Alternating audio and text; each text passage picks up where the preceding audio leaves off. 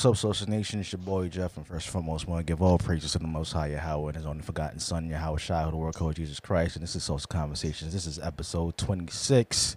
And man, we get up there in our episodes. We want to appreciate all the people who tune in uh, to the episode. Appreciate all the support. Appreciate you subscribing to the podcast. Thank you for uh, buying some merch. Make sure you go on Teespring. Uh, get you some official Saucy Conversation merch. Also, um, want to send a special shout out to our sponsors, uh, Click A Vodka. Shout out to the whole team over there. Shout out to our other sponsor, which is Holistic Remedies. Um, make sure um, to go check out their website. They got some pretty cool things, body butters and all, and all that good stuff. Uh, make sure to use that promo code HRME Sauce so you get ten percent off. That's right, ten percent off at checkout. And today uh, we have a, a great show. Got some great topics, and I got my uh, gracious co-host with me. Say what up to the nation. Hey, what it is, good people. It is your man Mack checking in. Hope everybody's en- enjoying the warmer weather and now outside is opening up a little bit. You can finesse a little easier. Just stay safe in the process. Yes, indeed. Uh, shout out to Dad. Uh, shout out to Renese. Renese Dick uh, couldn't make it today. Um, we're getting closer to our one year, uh, fourth year anniversary, which is next month in July. So uh, I got some special things planned. So make sure um, you guys um, stay tuned for that. Also, um, if you haven't if you haven't subscribed to our YouTube channel, uh, make sure you go subscribe to our YouTube channel. Um, we're gonna be relaunching um, our YouTube channel um, starting of uh, um, season four. So make sure you go out and subscribe and also pass on a good word, share, like, turn on notification bells to make sure you get an alert for when we drop new episodes.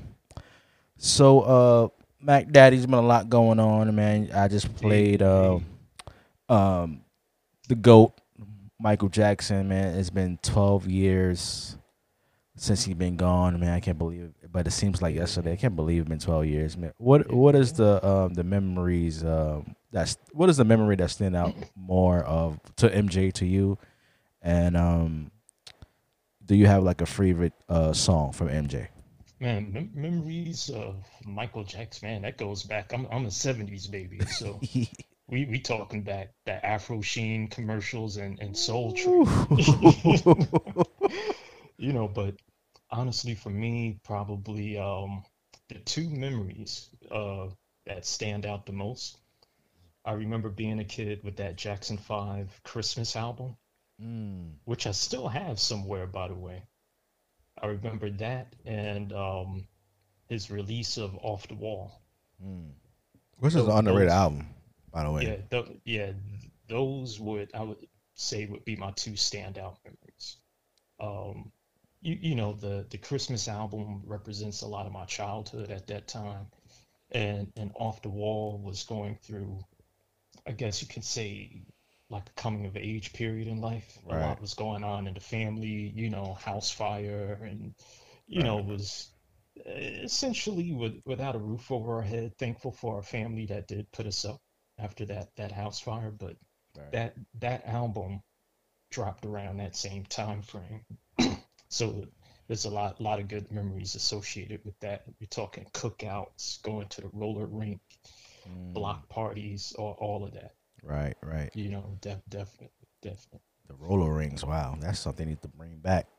Yo, yo, up up here, I, I know they got it popping down in the Detroit and Atlanta. Yeah, I, yeah, I'm yeah. I'm missing them. Well, Jersey, uh, Branch Brook Park in Newark still has a functioning one. Oh, I yeah? haven't been to it in a minute though.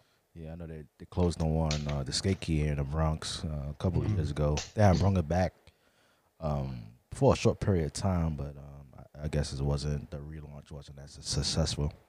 Yeah, but they they doing um doing something in Central Park during the summer though, right? Oh yeah. Like every every Saturday, I think. I'm not sure. I, I no, I never. I really don't really go to Central Park like that. Mhm. Yeah. But um, for me, MJ, um, he he is one of my favorite artists of all time. He's in my top five in all categories. Um, MJ with me is like I remember one memory from for me. I remember he did that HBO concert. And- and I think it was the time he dropped. Remember the time the Dangerous album Mm. and he was doing a, war, a world tour and it came on HBO. And you know, when it comes to Michael Jackson, you're so used to seeing uh, women uh, faint, but you never seen men faint. yeah, yeah, yeah. He had all these men fainting over him. I had never seen that in my life during that time. Like Yeah. you got grown ass men fainting over you. That that just taking it to a whole nother level. You know, so that's one thing that stood out for me. you never seen that shit. yeah, Well, yeah. So that just stood out for me. Another, another memory, um, I think the last great memory I had of Mike performing is when he did the um, reunion with his brothers at his uh, 30th anniversary uh, concert. Mm. Man, I still I still watch that um that that clip still today on YouTube, man. I mean the the, the way and it and just to hear the backstory on it, you know, they were saying Mike was a little Mike was a little drugged up and you know the his assistant had to like pull him together and they didn't really rehearse that performance. They just went out there and then from experience they just you know, did they thing, and, and for it to come out like that, to be one of the greatest Jackson performance of of all time, all the brothers on the same stage, man, that was just without even Yeah. practicing like that. That was just that was just amazing, man. And I still watch that clip today, man. Yeah, that was uh, flashbacks from Papa Joe's uh, boot camp. oh yeah, go go go go go, go get that switch. go get that switch. go get my belt. Word, That, word. that was very that was very powerful. Yeah, Man, my favorite is um MJ song. I I like Girlfriend off the um, off the wall album. That's one of my Mhm. favorite songs. Um Rem- Remember the time Yeah, true. and I like True. I like PYT Mhm. and, and close all the of course all the classics like why I just play rock with you and stuff like that. Yeah, yeah. It's a, he, he has a lot of hits. Yeah, you from, can't just from pick one. all yeah. that. Uh, man, Dirty Diana. Yeah.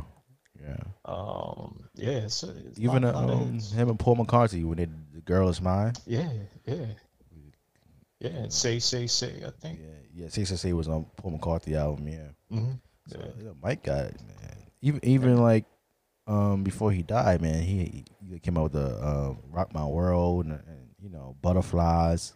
I mean, he Mm. like his his um collage is is is outstanding, man. Yeah. Yeah, brother, de- definitely had um had an extensive catalog, be it as a solo artist or as a group with with the family. Right. That's not even Yeah. with the brothers. I'm just, that's his solo career. you know, one of my favorite Jackson Five songs is um, uh, "Maybe Tomorrow," Mm. That's- and um, the, my other favorite is it was on the B-side, but is um, Jermaine is actually leading that song. It's called um, "I Think I Found That Girl." Mm. That's that's another one of my favorite songs from Jacksons. Yeah, yeah. Too, you know, too bad we never got to see um, Michael and Prince get together. It was rumored that it, it was in something in the works, but it fell through Yeah. due to due to management, uh, Right. for whatever reason. But to have those two musical talents together on either performing together or on production, that that would have been something to see. Absolutely. Definitely would have been been an experience. Yeah. Absolutely. I still watched I still watched the um the James Brown clip when James Brown called Mike and uh, Prince on the stage. Mm-hmm. So Mike Yeah. came up first.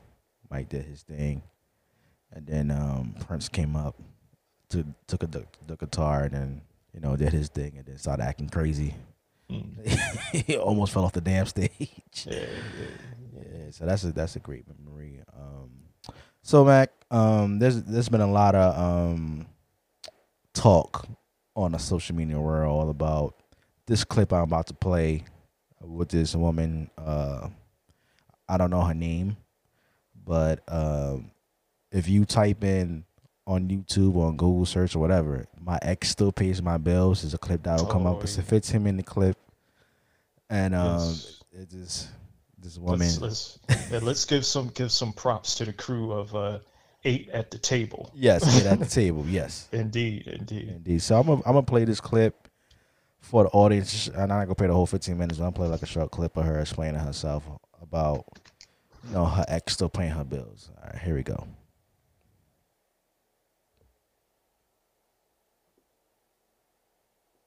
Up here with Big Cat. I have a question. What if, like, ex- I didn't say like the whole story from the beginning, but like I was dating this person for like four or five years, and in the first two years, I supported myself, but also helped them build their business. And this, like, I dedicated all my space and time and everything to their personal business. And um, I ended up getting them like a fifty thousand dollar loan. I ended up doing like a whole bunch of things that set them up to be in the space where they were able to make thirty five hundred, let's say, a night on their space or whatever. So then that's the at, the second year i was probably like 23 24 years old when i did that. So then when the person got me the car and the apartment and everything i was like 27 but our relationship was already like eh, dying off. We were like friends but you know what i mean? To this day he pays for it. So does it make it different that i helped him become more established or get into a space where those bills are able to be paid off because different. I helped him get there, even though we're no when longer you together. say it that way, when you say it that way, it is different because now he feels entitled. There's an entitlement now. He feels entitled that he owes you, just like you said. If you if you were in this relationship and you owe him so much, when you got your first big check, you're gonna give him some money because you're like, thank you. Yeah, grateful. That's what he's doing for you. Right. He's saying, mm-hmm. how thank you for helping set me up. Without this, I wouldn't have this. And for that. I don't care that you're dating somebody else. I just want to make sure you straight. I want to make sure you okay. That is a different narrative. That changed the Yeah. whole narrative. yeah, yeah. So that's like the full story from That like, the man, is, beginning. he's not hurt. He's not. He's not hurt. So He's not hurt. He could keep the Yeah. Yeah, yeah.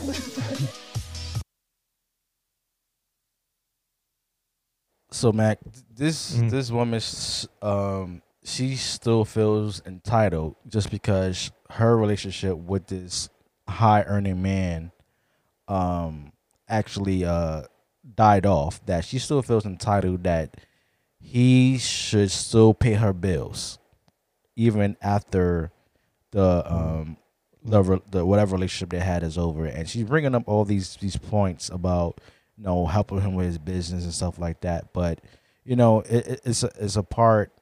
Well, I just want to get your opinion on that first. Well, one, she honestly, as far as sh- her helping him mm-hmm. for whatever her reasons were to doing that, she's not doing anything unique. Because I, I have ex exes in my life who I've helped them, be it if it was to learn a skill or na- navigate some documentation, whatever the case may be. I've helped them, and I do so with an open heart. I don't expect anything. You you know, mm-hmm. so if she it sounds like she provided whatever level of assistance, expecting to be compensated to some degree. Right. Or maybe that's how she viewed the relationship in general. Right. Like her presence in the relationship, she deserves to have some type of com- compensation, like it was a, a monetary contract. Right. Now, say he moved on to whatever level his success is now from that point in time, she might not have been as instrumental today in the current frame as she was back then when they when he was trying to come up and who knows what her she didn't mention about what her status was at the time Right. were were they even was she a little bit lower or was she the one making the higher income she didn't allude to that in that clip Yeah, she, he was making a um he was the higher Yeah, ex- Uh, income guy, exac- yeah. exactly. So my my thing is it's like she has this sense of entitlement, like she's trying to normalize that behavior to Right. the public now that Right. she's putting her her business out there. Like she she wants the public to emphasize and and normalize her behavior. technically, if the relationship fell through, he's not entitled or he shouldn't even feel obligated to continue whatever her living expenses would be. I believe it's a it's a loft and a, a Mercedes Benz. Right. So if she wants to brag about he helped her get, I mean, she helped him acquire this, let's say, a fifty thousand dollar grant Uh huh.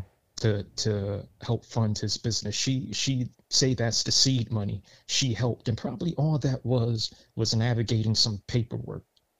She didn't reach in her pocket for any of that. No, she didn't. She she actually admitted that Mhm. everything was in his um name Yeah, on, the Kevin Samuels show. Mhm. So yeah, yeah. So the loft was his name and the, and the car was in his name. It was on the Yeah, so so here it is. He's afforded her or gifted to her this this lifestyle. Say say uh, when they were together, it was because this is my woman. Let me look her out. Now they're apart. He could he could just be like, you know what? She helped helped me with the business. This is just a, a bit of gratitude for a limited amount of time.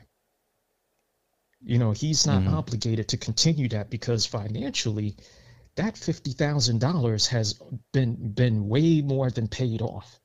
Right. Because what that that loft apartment she was talking about the rent was what like almost three grand, or the or the lease was all close to three grand, between three and four grand a month for this loft. Not Yeah. to mention what the car note on the like could be. Yeah, I, I think her, her car note was like close to like fourteen hundred dollars. Yeah, yeah. So all so that so that little fifty grand that that business grant whatever she's talking about that's been negated by now. Right. all of that all of that compensation that that's been negated i don't know i don't know what her head game is like or anything else but i mean i don't i don't know if she she got that that crown royal going on down there but she, if it's like that you she needs to bottle it up and sell it in dubai if that's the case Right. but obviously not you're coming from the bx so exactly. so I'm, uh, and I'm not hating on her hustle, because I'm like, if she can find a guy that's going to accept that, then that's between the two of them. Yeah, But- uh, yeah. She she also mentioned she got other side hustles. You know, she she's on OnlyFans and stuff like that. What's about to come to the end uh, by by the Oh, end of yeah, next year. that's, yeah, that's that's a whole other conversation. The Godfather's right on that one. hmm yeah, but you know, she she's not paying any bills. Um, she she's not helping him pay for anything. She's just having this relationship with this this high earning man, and then when the relationship is over, um, basically she don't want to give up the lifestyle that she was actually living during the relationship with this high earning man. But at the same time, you have a you have a Ex- another man, e- which is ridiculous. Like you're not this man's wife, Exactly, exactly. And the thing about it, and the boyfriend's okay with that. it I couldn't. That's some that couldn't be me. That that that couldn't be me. Maybe he he's getting some benefit out of that himself. Oh, of course. He's he's basically acting like a leech. Oh yes, But I, eh, both you of them leeches. Yeah. Yeah, but I wouldn't feel right about that. Yeah, she said her her man is cool with it, and the reason why he says he's cool with it, okay, deal with him, but at the same time, we we stack up our bread. Like, what, what kind of real man is that? I wouldn't want my woman messing with some high earning man or any other man. Period. Yeah. Then uh, at the same time, at the same breath, say, "Oh yeah, go do what you want to do with him," meaning having sex and all that shit to get Mhm. your benefit to make sure you Yeah. keep this house and this and this loft. Exactly. Exactly. Like I wouldn't be able to sleep at night yeah. if that shit was going on. Because at that at that point, that I don't. I'm just saying this is just my opinion, and and my thing on opinions. Opinions are like assholes. Everybody has one. So, Oh yeah, so Sorry this is that. just my opinion. Mhm.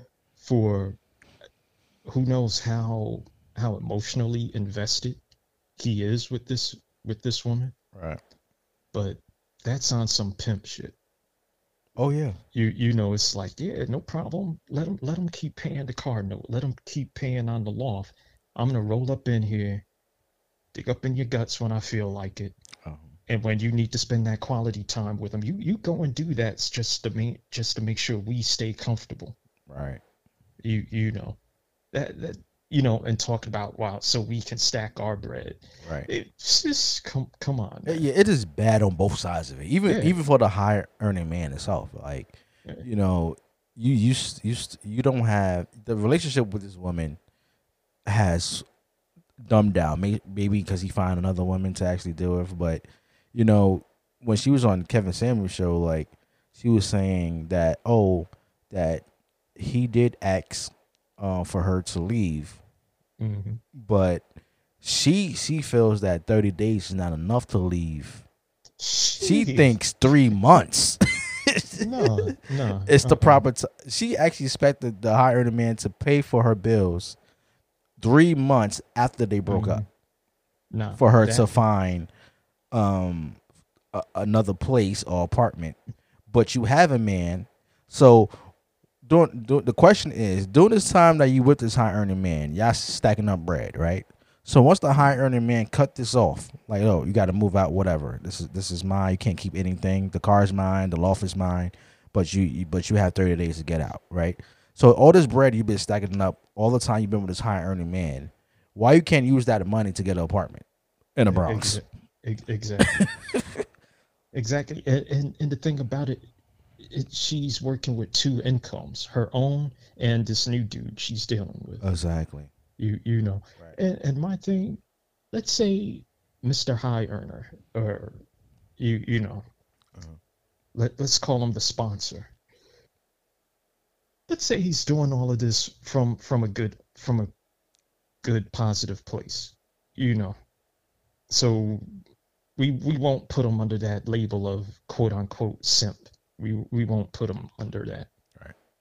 But not for nothing. If everything is in my man's name, and he's like, "Yo, I'm giving you 30 days," which it sounds like he may be abiding by, you know, New York State tenant law, perhaps. Yo, get get your get your act together within them 30 days, and and get to moving.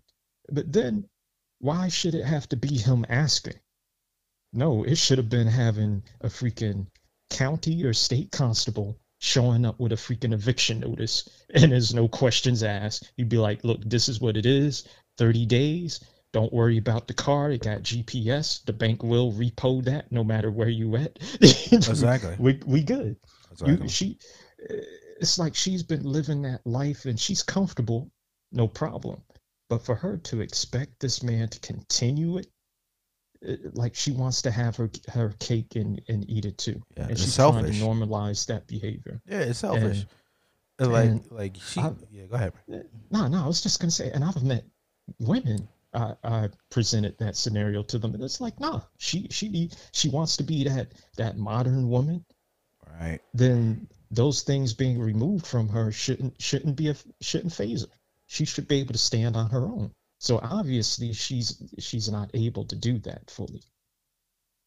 You know, it's like a leech, and that that's as bad as the. I don't know if you've seen the other clip this week about the brother that got finessed out of a six hundred dollar dinner date. No, I didn't see that one. Oh yeah, yeah, yeah, yeah. Shorty took a uh, took Shorty to that that restaurant, Mr. Salt Bae, whatever. Yeah. Which I, I'd be damn, I'm letting some guy roll salt off his his hairy elbow and then slicing some meat to feed the woman I'm with. Yeah, wash like, his hands you- or nothing. Yeah, you you need to have security nearby. that that's not happening. Man. Right. But brother spent six hundred dollars on the date. They leave the leave the spot, expecting to continue tonight, get some drinks, what have you.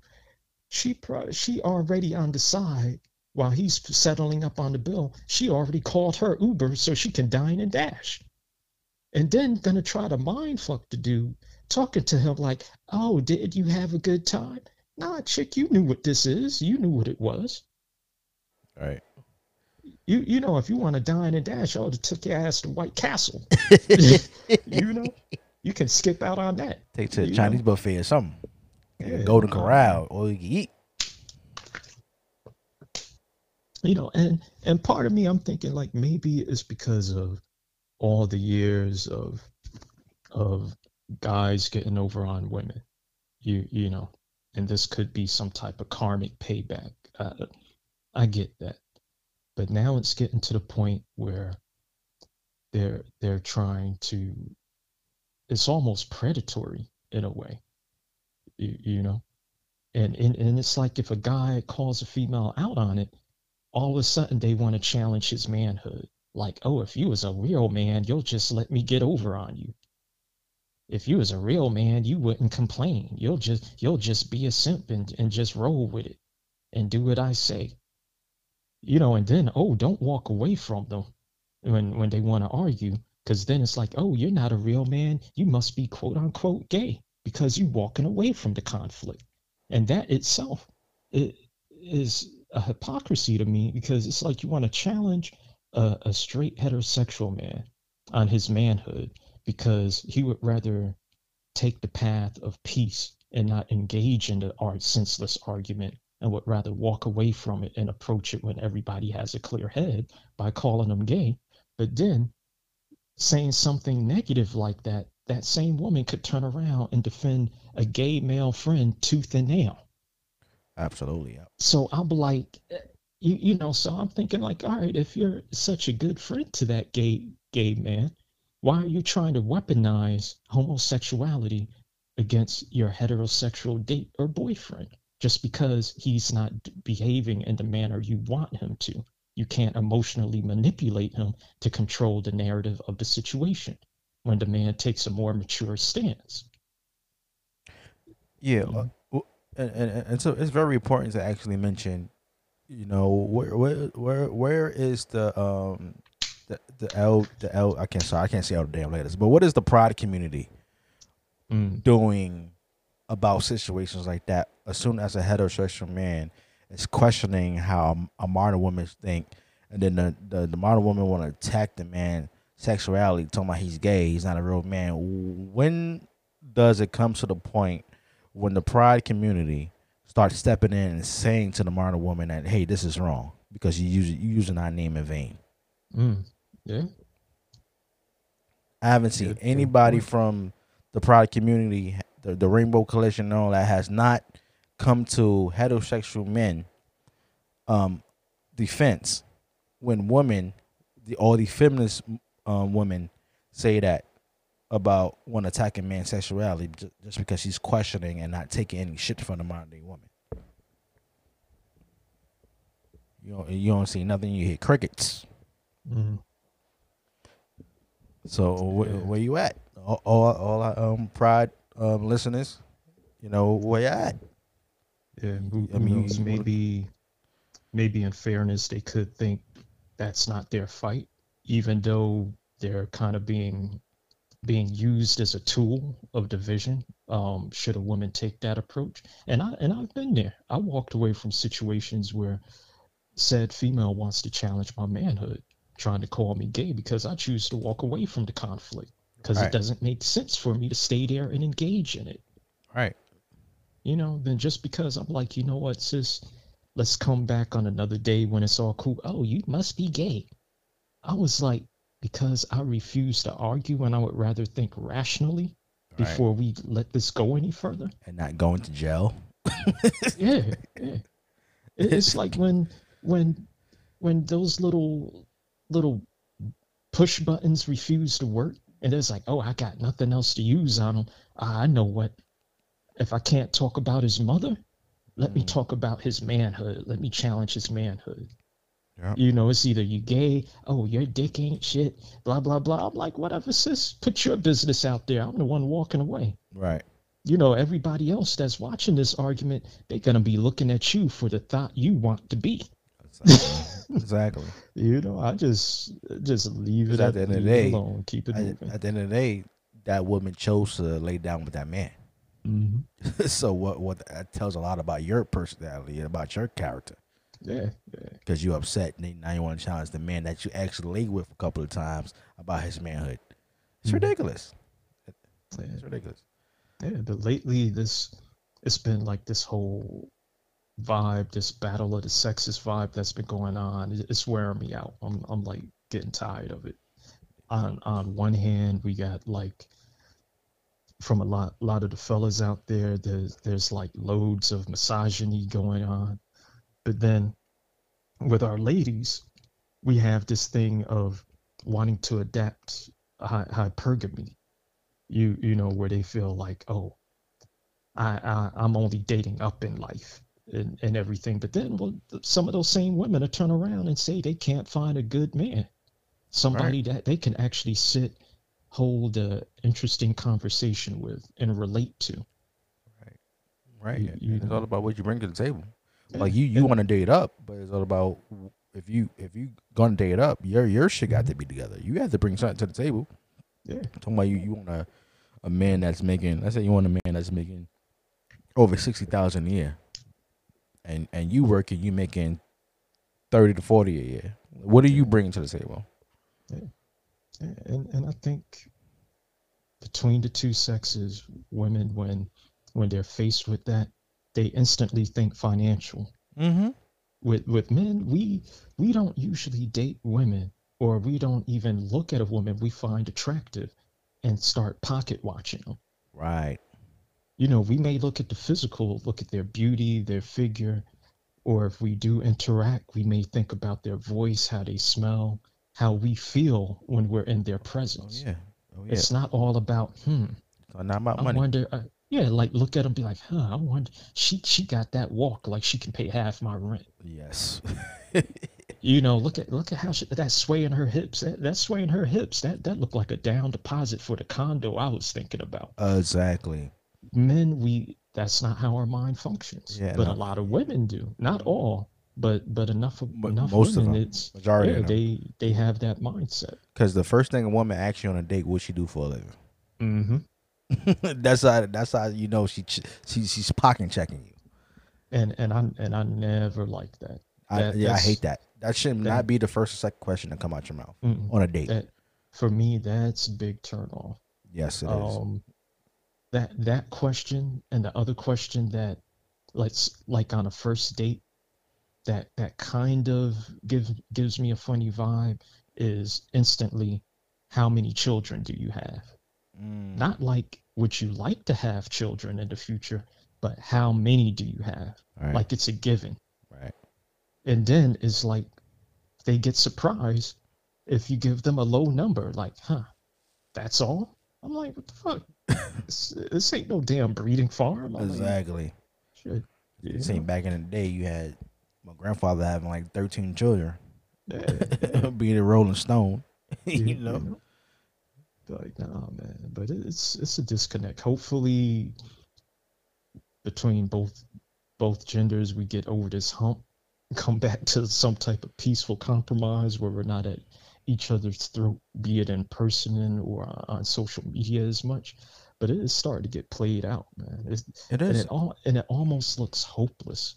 And why is it in in our community is like such damn friction like this Yeah.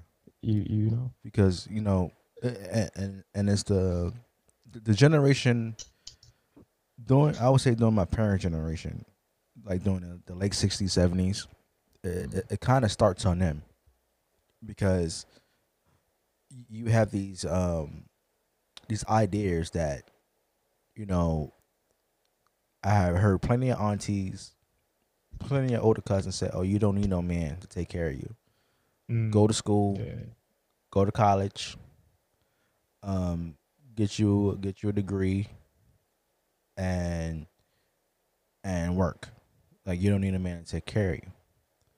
And I and I think that saying that and that actually latching on to all the years, it, it's a it's a it's a, it's a non-ending cycle, and that that cycle that actually been told to these women throughout the years, it's not working and and I think nowadays that modern women are starting to recognize that. Like you can't have modern woman ideas but want a traditional man. Mm. And I, and I think that's the disconnect with the Gen X generation is telling no they the, the woman coming up are being told that you don't need no man. And that's the issue. Cuz at the end of the day, that's what you do. Come on, I have a baby mama, you have a baby mama. The, fir- the first thing the mother would tell, you know, our baby mama say, you don't need him to take care of the kids. But the first thing you do, you go down to the courthouse and Mhm. actually file for child support. Yeah. so that's what you that's what you uh you know it's, it's actually a contradiction because you know you do need the man you need oh you just need the the man financial uh, part of it But you also have an issue when the man don't want to be a part of the kid's life which is also a part what also is a fault of a man but but most of the part when you have a woman that's you know telling or acting out in a certain way saying that I don't need no damn man but get mad when the father's not in the child's life to teach him how to be a man when you're having a son or are you're having a daughter? That daughter needs to see her father. that's her first love. And all the characteristics that she loved from her father she gonna look at at a uh, boyfriend you know coming up. She gonna look for them qualities. That this is what i'm looking i want a man to be just like my father. This is the qualities my father had. So when I, when I get when I when I have a boyfriend or get married, I want this man to have the same qualities as my father because that's I look up to my father. And and I, and I think that in our community, that's the the, the uh, disconnect. Like telling these lies like this, it's not working. It's not working for us, and we have to we we have to do better. I hate to say in that words, but we we had to come to our senses and realize that we need to come together. We need to have conversations like this. And we need to come to a common solution, whether we going back to the traditional days, because the modern day the modern days mindset is not working.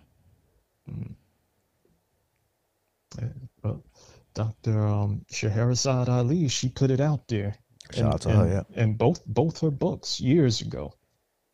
And and and it still holds true to this day. Exactly. And and now I'm even starting to see women of different age groups come up saying the the modern feminist movement has failed Oh yeah. the the female populace. Oh yeah. You, Absolutely. you, 100%. you know, it, it didn't turn out to be the way they they were preaching it to be. Yeah. It was almost as if it was meant to be socially um, causing division. Oh yeah, it is. You know, That's exactly what it is, and and also, you know, it, it, it causing a lot of women to die alone.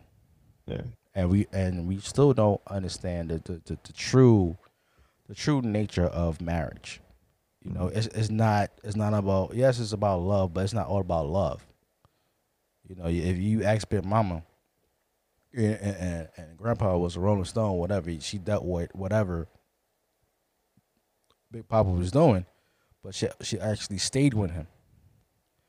You know, because she understand that you know is is um very important not only just to keep the family together, but that's that when you took them vows, you know, for for sickness, for health, and all that, you, you took vows, so you you had to honor up to that.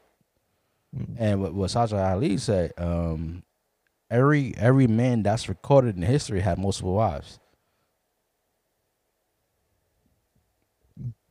Was, was very interesting when I it was an interview. I think it was on um um Barbara Walters or something like that.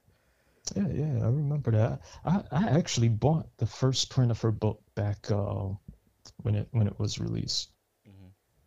You you know, and she she Right. brought up some good points then on how, especially when it came to dealing with matters of of like the child support system Yeah. and the strain it puts on the relationship between the black man and the black woman Oh yeah. and and those things still exist hell i've experienced some of it Right.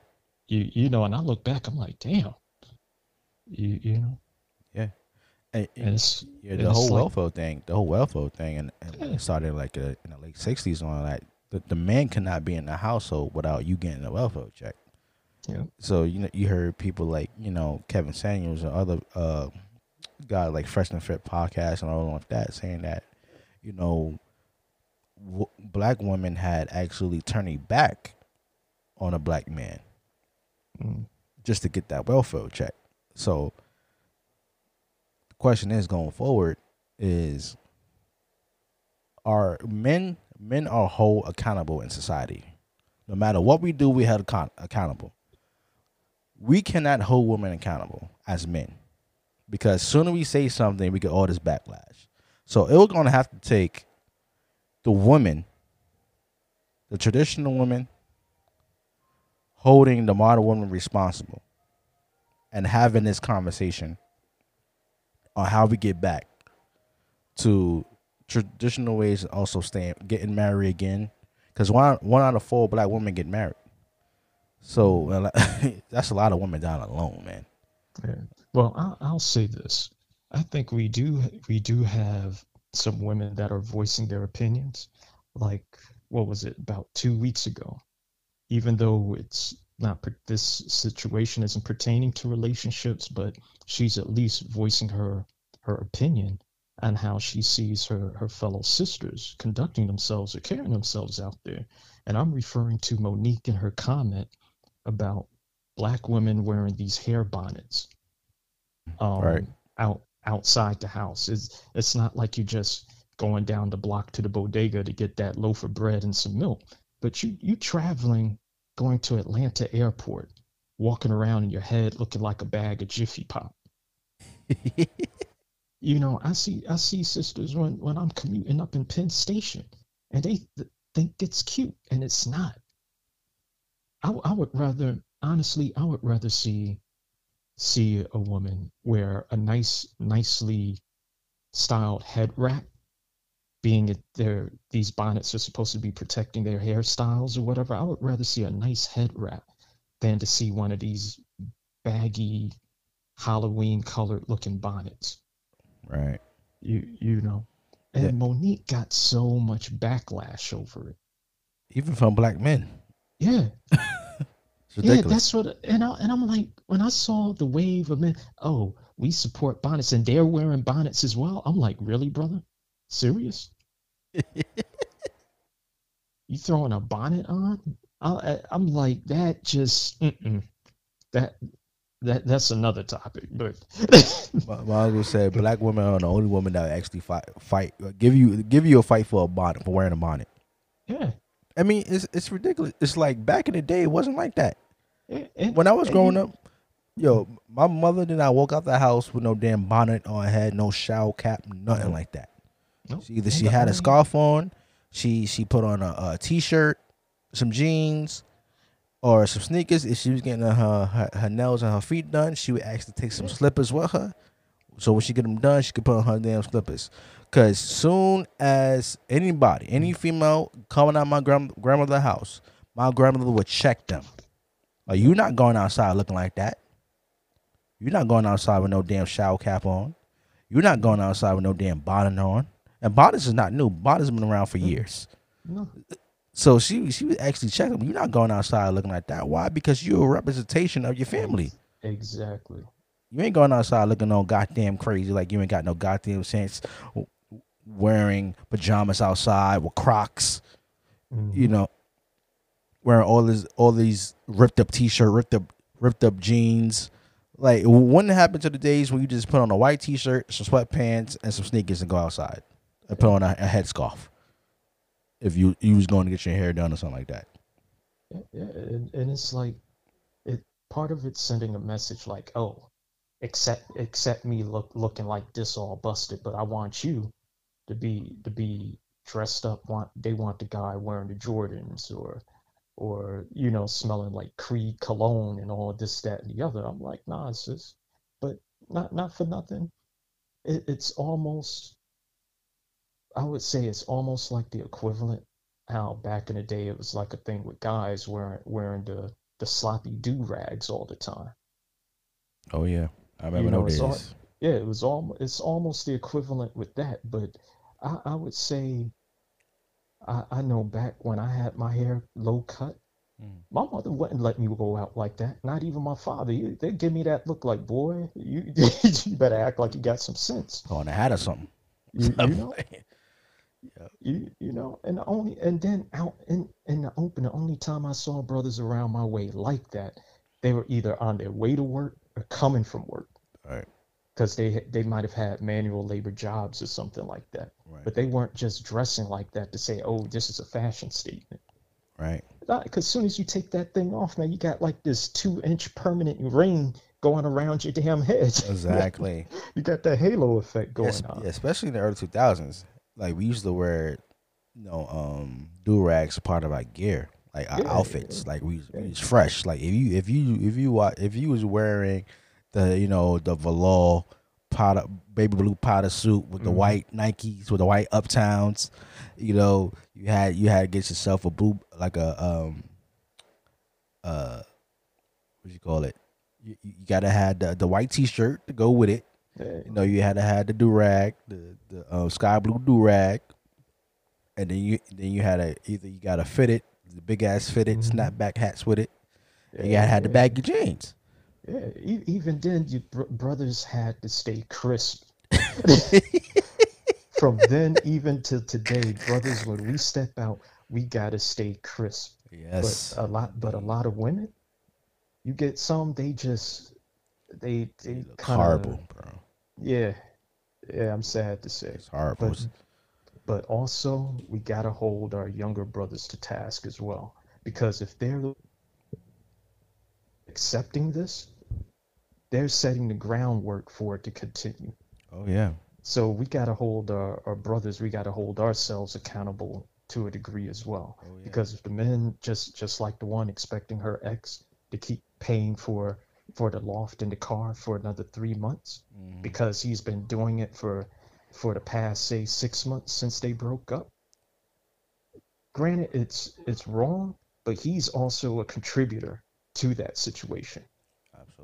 So he like the- that shit. Yeah, so the men out here, it's like we got to be like, you know what? Really have to be clear about what you want to accept and and not, because you you want a female to be a certain way, conduct themselves a certain way. Stop accepting hood booger mentality. Exactly, especially them That's- damn eyelashes. Oh. I mean the extensions when done tastefully, it can it can It can it look good. It can look good. You know, you, But I, I've seen some honestly. I was ordering some food uh, the other day. Mhm. Female honestly had to lean back a little bit to read the freaking menu because her eye her eyelashes were thicker than freaking Snuffleupagus. It looked like she had just two caterpillars just landed on her face. Like I was oh like, man. and then she gonna walk past me trying to switch, looking cute. nah, you ain't Betty Boop out here. Nah, Exactly. mm-mm. Them damn ass like Joe Pesci got something to say about that. Hold on. Mm. Get the fuck out of here! What fucking warming up? Get out of here! Get I that mean, shit when together, it's, ladies. when it's done, when it's done tastefully, it looks good. yeah, even But when we it's get- done yeah. in excess, no, the same thing. Like all of a sudden, we got women coming back in droves from getting Brazilian butt lifts done. Oh man. When I and that's just another pictures- conversation. When I saw the pictures, I'm thinking it was a hospital ward, but no, it was Atlanta Airport. We're talking some 20 plus, uh, 20 plus uh, black and Hispanic women in wheelchairs waiting on assistance to disembark because they all just came back from DR getting Brazilian butt lifts. What the hell? Man, let me ask you, man, let me ask you a question for men to man. Mm. Is that shit attractive to you? I mean, Because you, because as a man, you could tell from natural curves like that, Mhm. and and um, a woman getting plastic surgery. But you know, I know some men that, that that does like it, but I know majority of men that I know that that shit does not look good. No, it's I say on the ones where where it's done in proportion to their to their body, Mm-hmm. it, it looks nice. It can be a nice enhancement. But the ones with that just go for size over aesthetic, Mm. though that's when it, it, it looks it, it just looks like a mess, man. The the freaking butt cheeks look like a punching bag that with freaking uh duct tape on it. But when but I, I I'm not gonna lie, when it's done tastefully and it's in proportion to to their figure, Right. it's a nice look. It honestly is. And not all women need to go that route. Right. Some may feel they need to because they went to the gym, they've been doing the lunges, the squats, and they're still not getting that that enhanced look. yeah. I, I get it. But when the ones that go overboard and it gets excessive and they just want to go for size, Size. Yeah. instead of actual proportions, then then it turns into a hot mess. Yeah, And and not to say when they go through complications with it, you know, because I personally know someone that went that route Mm. and regret that she that she did it. You you know she didn't get the butt lift, but she had some body work done like lipo and a breast lift, Right. and she regrets that she went through it. Mm. You you know. You know, a lot of women Is- that see that, that get like the, the the plastic surgery and everything. You know, they they do that. Know, because they're not dating that much, not they're not attracting a lot of men or whatever. So when they do get these plastic surgeries, it's like they still wind up single. Mm. So that it is a question like, is it really worth it? You know, or it, or it could be just your personality alone. Mm. I'm- mean, you know, then it becomes the argument of, oh, I'm doing it just for me, blah blah blah, That's self-esteem, bullshit. And it could be true, but oh, that, that's like, you know, summertime is here, people are wearing less, it's sundress season. You can have that attractive female walk down the block, and brother's gonna look, especially if she got has a nice figure on her. Brothers will look, and she'll suck her teeth at it. And that happened to me one day, and all I was all I did was like, "Oh, you look nice, sis." And she gonna give me the the, the whole turkey neck movement, like, and and all I said, I was like, you know what? All it was was a compliment. I'm not trying to undress you with my eyes or nothing, but don't act upset just because I gave this man gave you a respectful compliment. You just upset because it's not the man you wanted to compliment you. Wow. There's a difference in that. I'm drop a bomb on that one. Drop a saucy ball with that one. It's not You- the right man you wanted to compliment from. Yeah, cause and I get it. I may not be her type. You know, I could be too skinny, too dark, too much hair. Too something. There's yeah, always two something with these women. That I- you two I something. You know, I get it. I'm not mad at that. But it's no need to get salty at me when I'm being respectful. I can at least say thank you. You yeah, you, you know, and and I get we all dress a certain way because you know we want to be presentable and depending on the intent of being out in, in society, some may be trying to dress a certain way to attract the opposite sex. Men, we do it a lot with material possessions. It could be uh, jewelry, it could be the The cologne. Gucci belts. Yeah, the the belts, the cars with the rims. Like you can have a brother out here with a five thousand dollar Honda Civic, but yet got rims on it that cost eight eight k. Mhm, right. know, just just for that visual appeal. Right. I, I get it. It. It's it's like what they call peacocking. Hmm. You you know when you look at peacocks, the male peacocks, they they have these big beautiful tail feathers to hmm. attract the, to attract the mate. Right. Same kind of the same thing with lions and their manes. You you know Right. it, it's it's a thing, but don't get upset when just because a brother pays attention and being let's say being respectful with the attention, and just because he's not the one you trying to hook, gonna cop an attitude about it.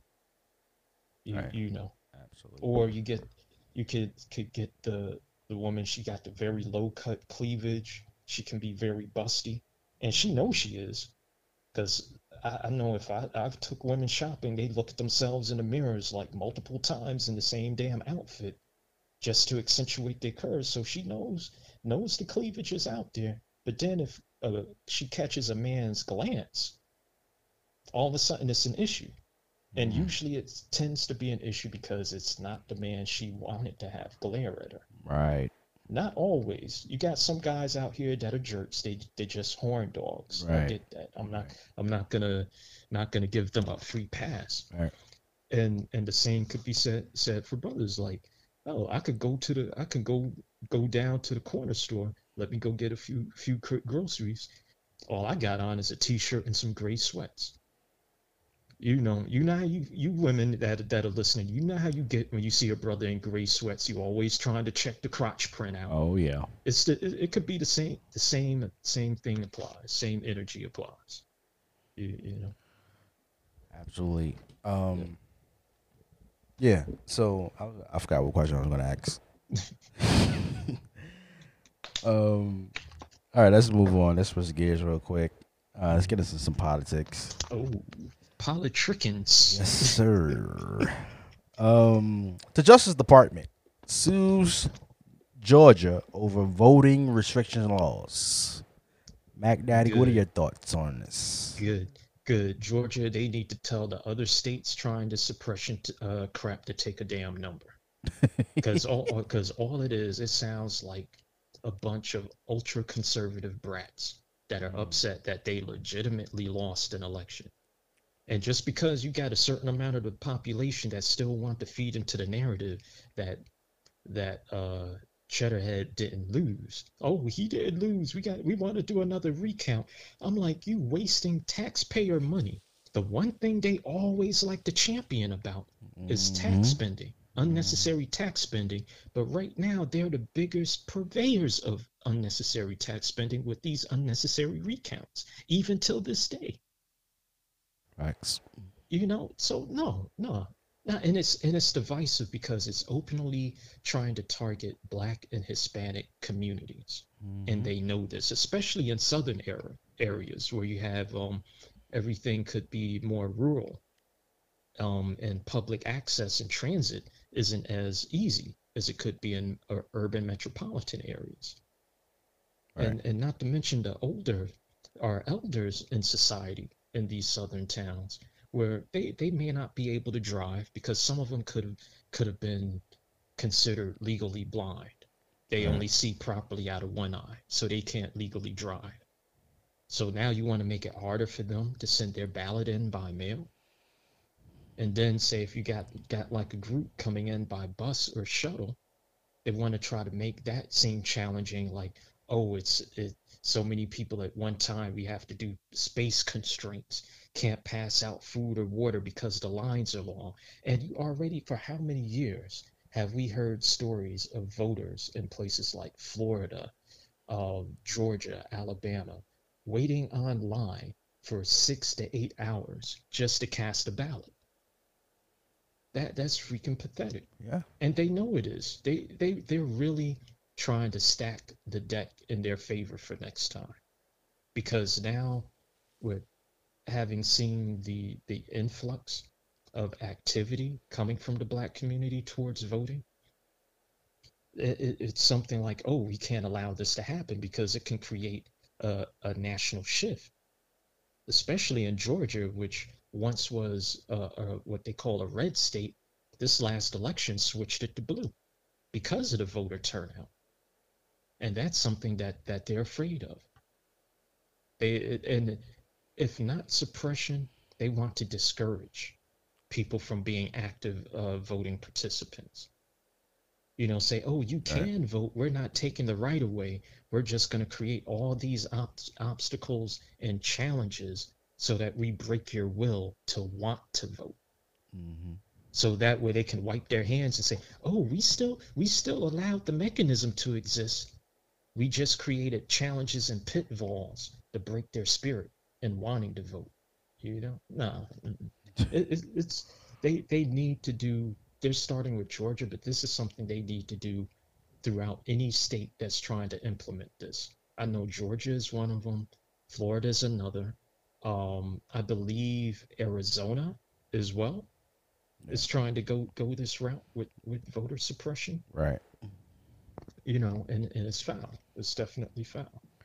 It's definitely foul. Like you said, I agree with you one thousand percent, Mack. Um, targeting um our communities, the blacks and Latinos, Native Americans, and it, you know it's it, it it comes to a point where you just have to be, you just have to accept the loss.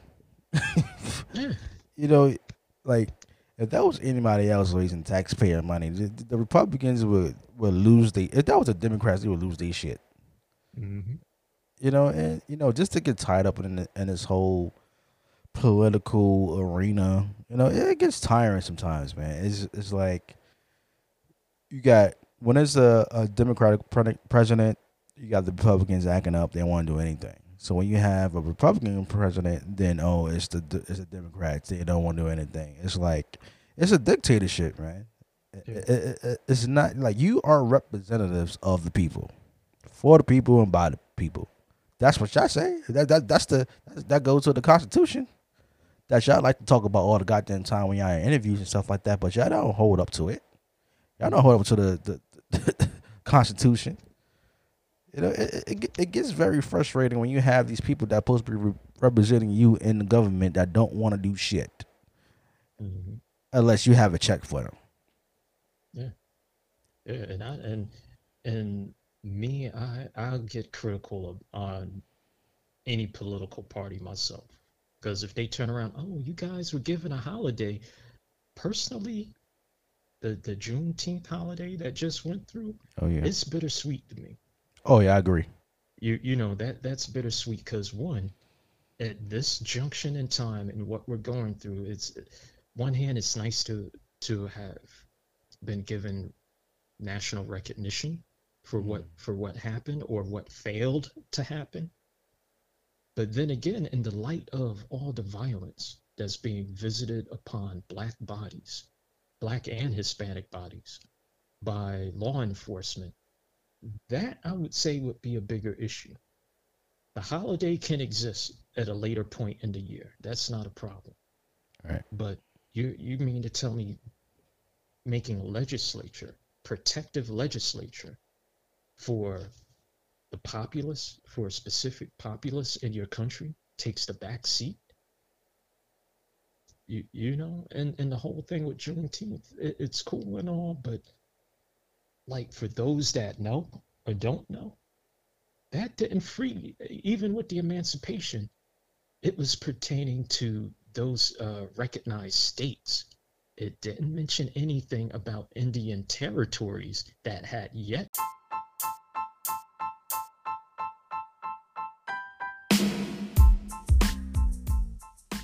Hey, hey, hey, what's up, Saucy Nation? It's your boy Jeff, the owner and host of Saucy Conversations, and I'm here to tell you about our new sponsor for season three, Holistic Remedies.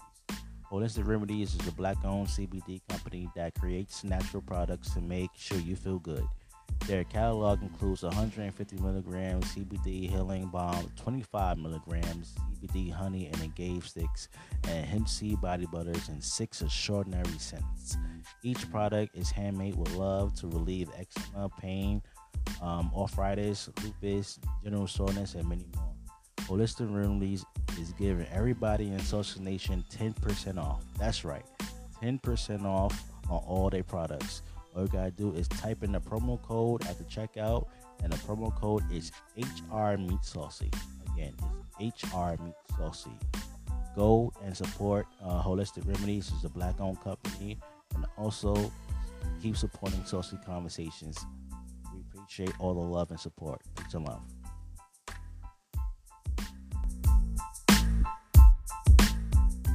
To be recognized as a state of the union Right.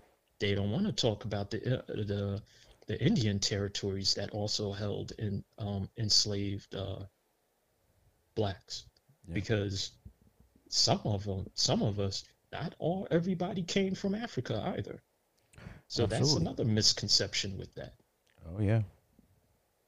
so it's that's why i'm like eh, bit bittersweet for me I, i'm i'm not one of those people that would turn around and wave wave a juneteenth banner like yeah yeah cookouts blah blah blah I, I would use it as a time to reflect Right. learn a little bit more of the history Right.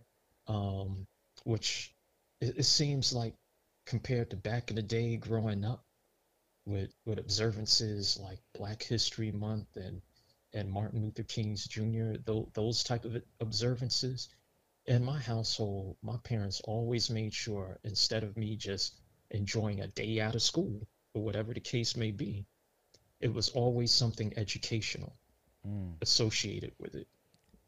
It was always something pertaining to to our culture here. You know, whether it was something from with within our family Mm. or something um, that was part of the greater social narrative of being black in this country. It was always uh, something to learn. Right. Now, is a lot of people uh, treat it just as a day off of work. or the matter of fact, the day before, it was like, you know what, we're gonna turn up tonight because nobody got to go to work tomorrow, so we ain't got to worry about a hangover.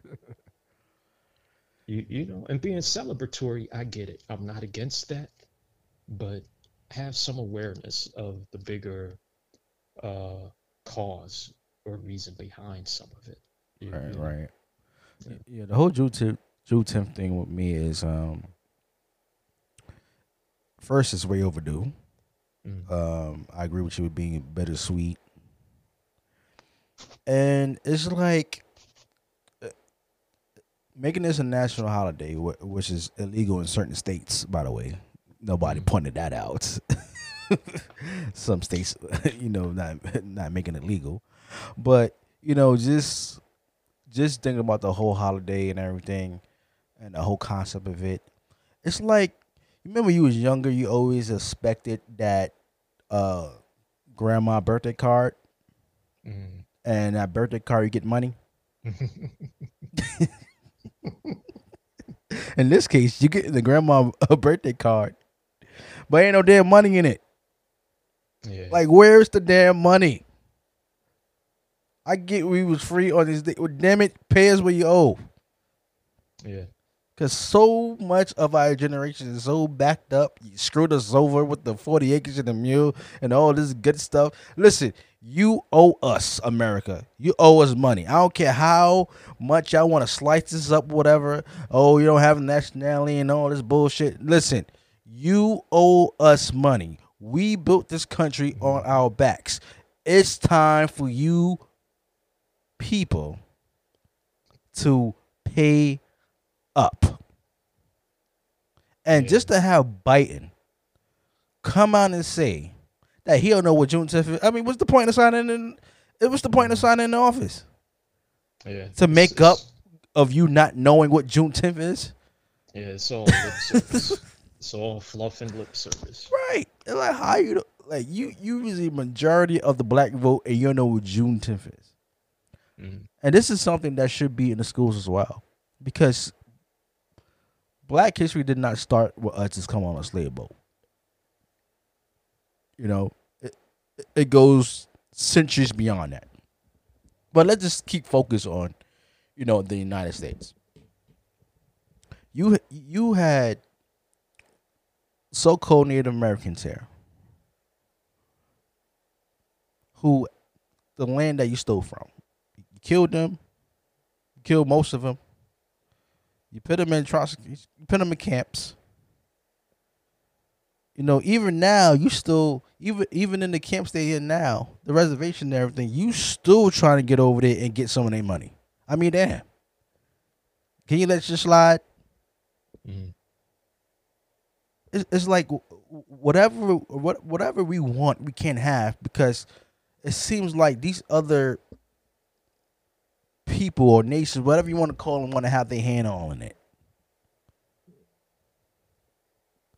So when it comes to Juneteenth, it's like, okay, it's a national holiday in certain states, whatever. But where's the money? mm-hmm. Where's the where's the opportunity? That's what we're saying here.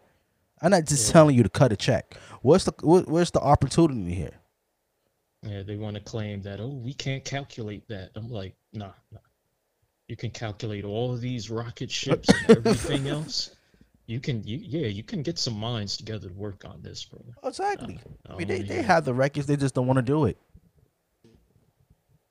They just don't want to do it. They have the records of this. especially if they go back to the point where they they openly went through and created legislature Mm-hmm. to remove people's ethnicity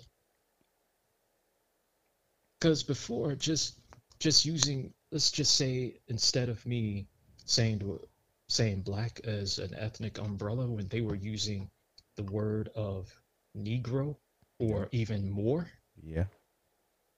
and then they created legislature to decide who they wanted to be, fall under what category even though our people were already here before the, the pilgrims arrived Oh yeah. and even their their early historians who journaled and created illustrations describe people that look like us the Right. copper colored people. Right.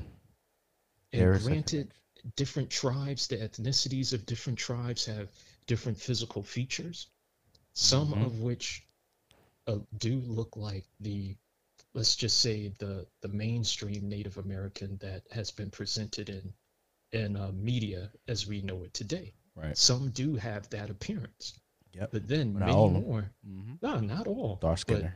many, many more look like us Absolutely. those that they they would call black or African American, which that itself, even I, when I first started hearing that back in the day with Jesse Jackson, even I wasn't comfortable with it then because I was like, I've never been to Africa. You can't be at two places at once. Yeah, you know, You can't be African, yeah, African and like, American oh, at the same time. Yeah, I'd be like, oh, I- not a nationality. It- You it- know, so yeah, so it- you know, with me, look, looking at my family history and everything, I have um, native blood as well, and you know, looking at uh, certain pictures that uh, certain pictures of my great grandfather, he was darker skinned, and he he was also he was also a mixed breed because he um his mother was also Native American as well, and they looked at dark darker skin and the, the same tradition. If, if, here, here's the here's the, the the bigger picture. If I could go back, if my family uh, actually settled in Georgia during the whole slave trade, everything come off the boat, they was in Georgia, right, Savannah, Georgia.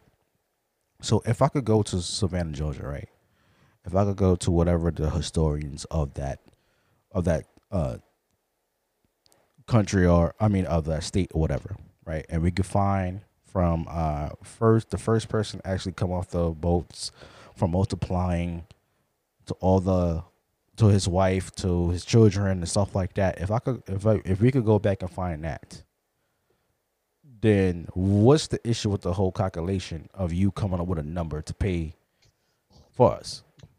If you you have you have the resources. You just hit it. You just hit it from us from years. You know, so it's like, it's like what come as being a black man in, in a so-called country. It's like I'm sick and tired of the excuses, man.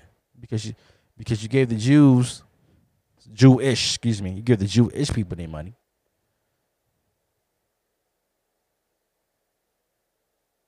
Who, who actually funded the transatlantic slave trade? Now, I ain't with the starship, but that's the way it is. That's a fact.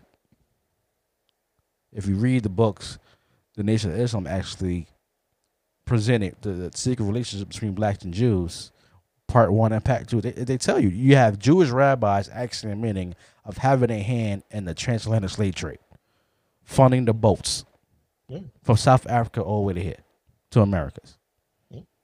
Just like in conjunction with the Jesuits Mhm. and the Catholic Church of the time.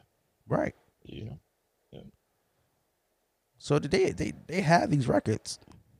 Like these this stuff is not lost. If these records are lost, why you got all these DNA, you know, companies to figure out what you come from, which is not legit one hundred percent. But you got this ancestry.com and all that bullshit. You have the records. You had the you have the records before my family asked for them. We didn't have we didn't we heard we heard some of the stories, but we didn't have the exact stories of it.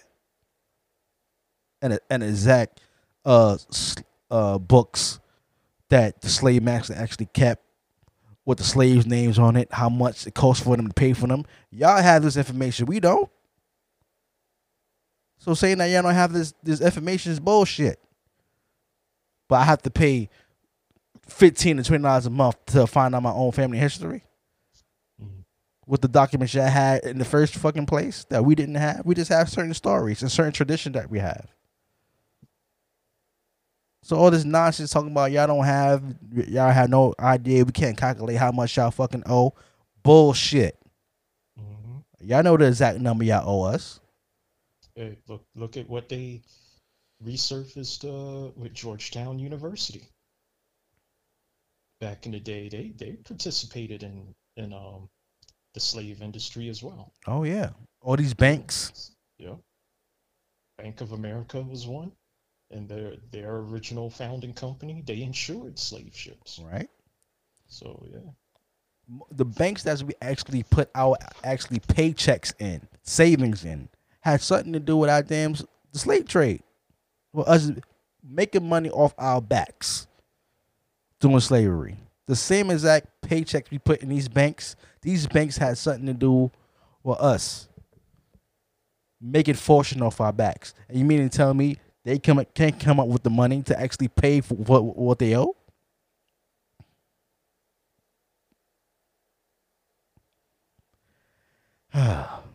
Mm, It's just frustrating. Yeah, indeed. It's just a slap in the face. It is. It's a slap in the face. Yeah. All right. Uh, Biden aims to bolster police departments as homicide increases. So, Mack, what I want to ask you on this question is, you know, as we see homicide increase in the city here in New York City, or, or just over the world, how much of the whole COVID pandemic has to play a part in this? Mm.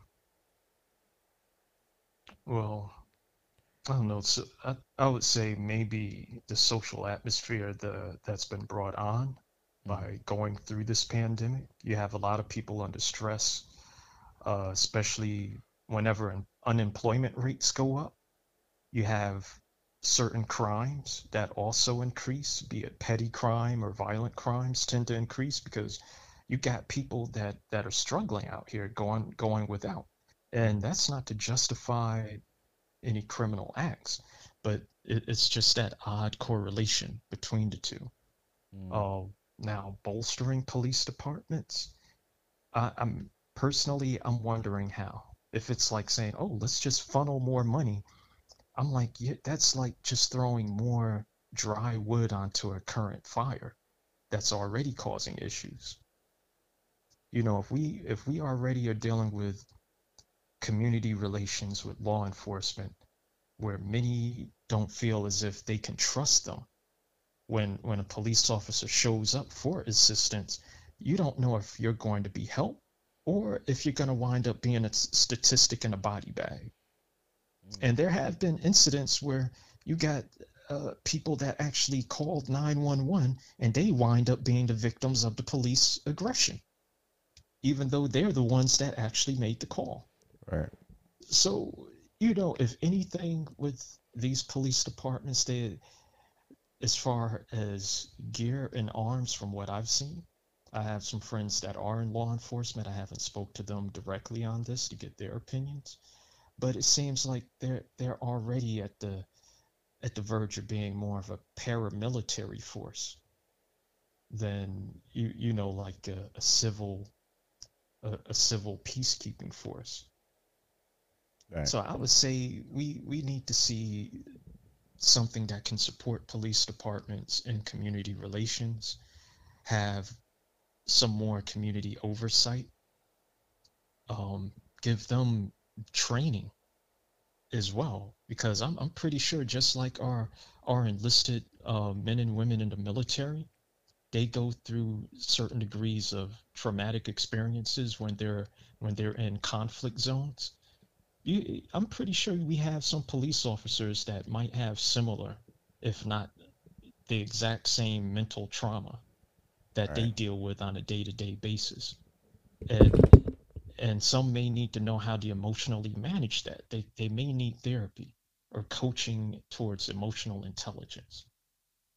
Uh, officers that can actually they're they're tactful enough to know how to verbally de-escalate a situation not always walk in with your chest puffed out just because you've been bench bench pressing 350 pounds, you've been going to your jujitsu classes and you haven't done a choke hold in two weeks and you want to test your skills out on somebody that could be autistic. They don't need aggression. They need someone that can actually calm them down because their their senses don't see the world as everybody else's do, does. They're already scared. They're in a, they're already in a fight or flight mode. You, you know, so we I think we need a little bit more of that and let and less cowboys out in the street. And that's not to to say any of any of our men and women in blue to discount any of the ones that that do go about things with uh, open mindset that do actively seek to understand and de-escalate. But far too many times when we turn on the news it seems like they're they're the hidden few that are seldom spoken of. We, we hear too much about the ones that are using excessive force that are actually in in some cases um, encroaching upon people's civil rights you know and it shouldn't be where we have lawyers that to be a lawyer they effectively may go through college for say four to six years and then still have to study to pass a bar exam to practice law. But then we have police officers that by the time they finish their basic training say six eight months whatever time frame is they're giving a taser a firearm a uniform and a shield and then it's like here you go go go out here and uphold the law. Even though they may not fully uh, understand the full extent of the law and a person's civil rights that they're supposed to be protecting but here go out here and do this job. You know so the system may be taking these recruits and not having them adequately prepared to serve the public as they're intended to and that's my Right. opinion on it Um, I, I do, I do think. Excuse me, I'm fix- just my mic real quick. So I do, I do, um, ag- agree with you, um, one hundred percent. Um, I think the homicide increases. I, I think COVID has a lot to do with it. Just, just to see the exact behavior that's been going on. If you look at baseball games, you see actually fixed fights going on in the crowd you know, um, shootings, robbery, and I think the the pandemic has a lot to do with this. Um, when it comes to police department, um, I know some good police officers. Just to get out of the way, just to get that out the way, because that's the, that's the first tactic that they like to use. You know, there are some good cops out there agree 100%. I, I know a few. Wha- The issue is is that the traditional police officers as we know as today is not relevant during this time. Something has to change.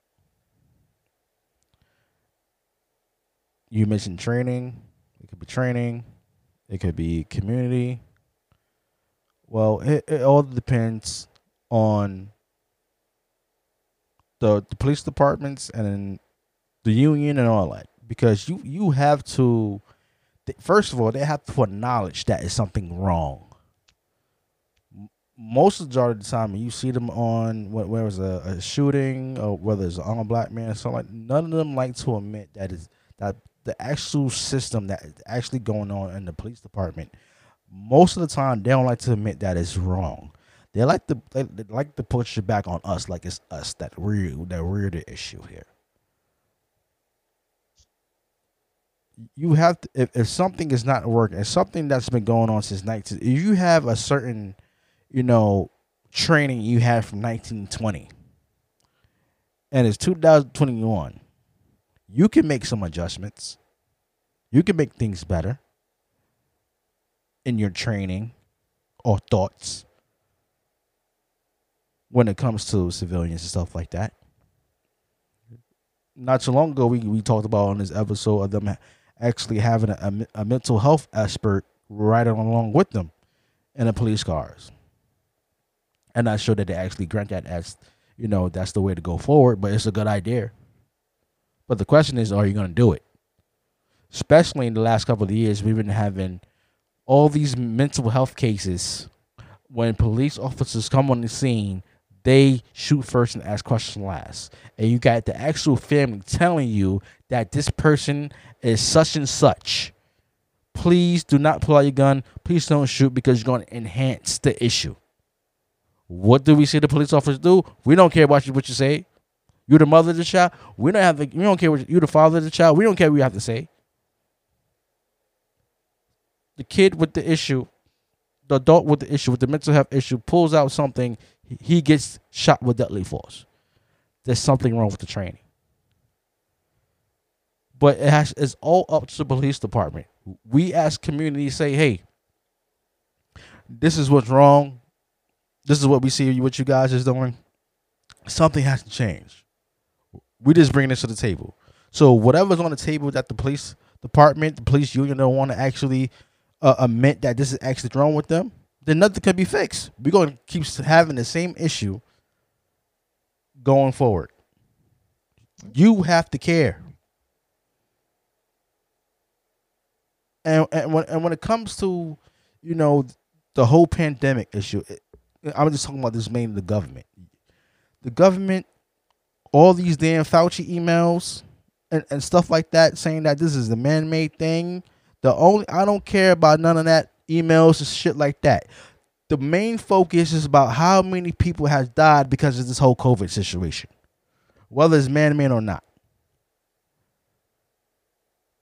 That's the only I care about. A lot of people had died. A lot of people in my family has died over this COVID situation because y'all didn't want to keep it real with the public. Making up shit. Not telling the truth. Dr. Fauci.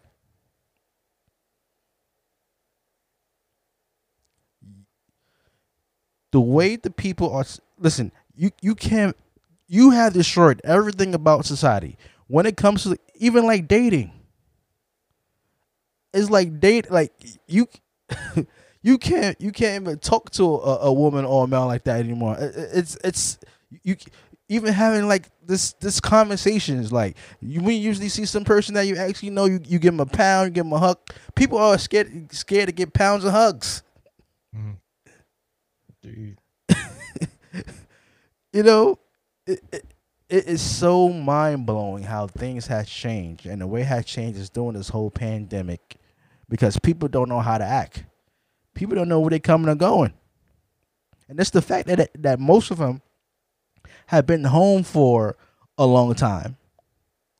Just working from home they don't know how to interact when they actually come out in the public. And we just talking about basic stuff. We're not just talking about this technology and stuff like we're talking about this basic social skills. Common sense. Just being in the house so long these people don't know what to do when it comes to having a conversation and stuff like that. Actually getting done socially. So when it comes to the government supporting do not defund the police listen. Whoever agrees to defund the police and the ones who who don't agree to defund the police that ain't the main issue. I don't care about none of that. What i do care about is how are we going to fix society since society is so fucked up since pan- this whole pandemic happened people can't even set out a damn baseball game people actually rooting for another team that you actually don't like. You can't agree on actually not liking that other team. But soon somebody says something about your other team, you want to punch somebody in the goddamn face. Your patience is very short because you've been locked out. You've been locked in this, the house so long for a damn year. You don't know how to act in public at a damn baseball game. Mm. And now you open up all these arenas. Football about to start. we just had the NBA playoffs. We have the NBA playoffs going right now. You got people throwing shit in the stands, throwing shit, throwing shit on the floor, cursing people out. People don't know how to act nowadays because they've been locked up in their homes for a year. Yeah. And and if you want to do something if the government wants to do something for police officers and you want to do something for society, the people who actually serve, is therapy has to be mandated in every work environment, especially when y'all talk about everybody getting back to normal and going to work Monday to Friday.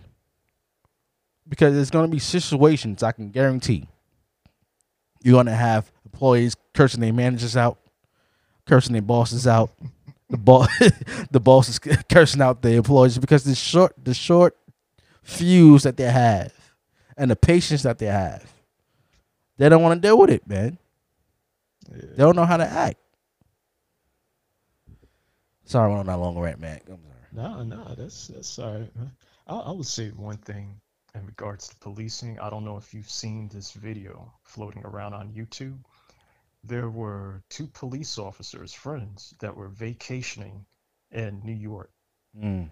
and there was a fight breaking out on the subway train, and they were able to de-escalate the fight and subdue um, the guy that that started everything. And they did all of this with no weapons. Um, there was no bloodshed. Nobody was injured. And and the guy that you know that was being restrained, he did pull that oh I can't breathe, can't breathe routine. And and the officer he just he had a very calm voice. He was like, oh you can't breathe. Do you have asthma? Are you okay? Do you have some family you want us to call for you? And soon as he approached him with with that type of tone and energy, and he didn't have his neck on, you know, his knee on his back or anything. It was a it was a very gentle restraint uh, restraint hold, Uh-huh. face down uh, restraint hold on on the ground. The the suspect replied calmly, like even that aggressive energy he had just went away because he was being spoken to as if he was an actual person. Mm. You- That goes a long know, way.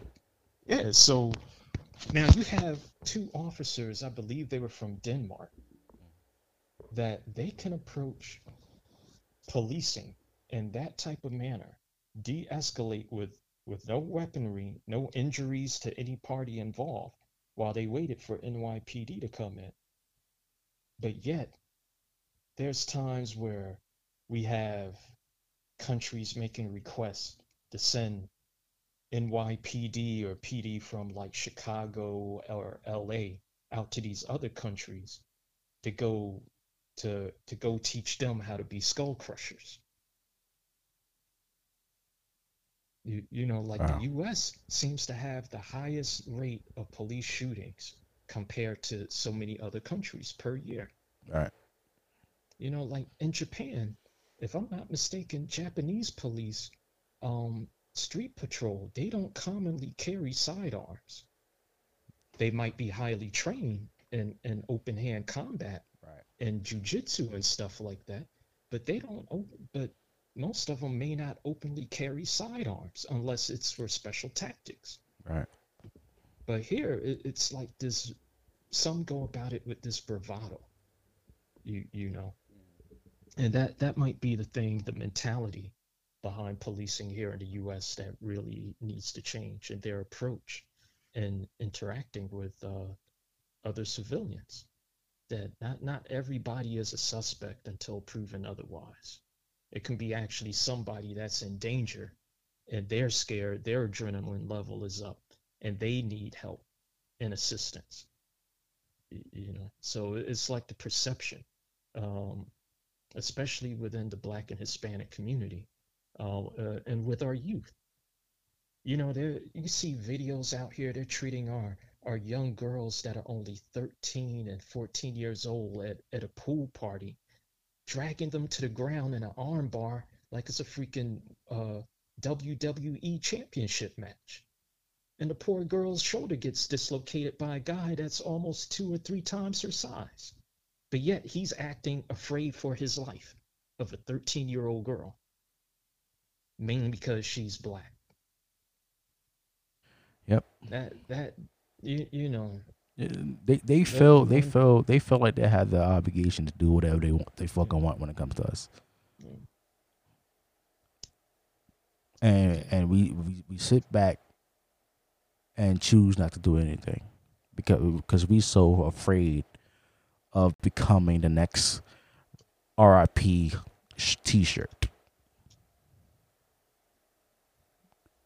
All the out of all the moments we had in in our community, whether it's the Pan Africanism, whether it's the Nation of Islam, whether it's the Black Panthers. Yes, they didn't work out. But in these movements, there are some things that actually did work for us. So why not take the things that we that actually work for us during these moments and actually coming together as a people. Like look we had all these movements in this country. Let's pick out for what works for us and throw out what didn't work for us. Now you just mentioned the uh, the young girls at a, a barbecue or a, a pool party or whatever getting drugged. If that young woman was Huey P. Newton's cousin, that shit would never slide like that. If she was related to a, a, a Nation of Islam member, that shit would never happen like that.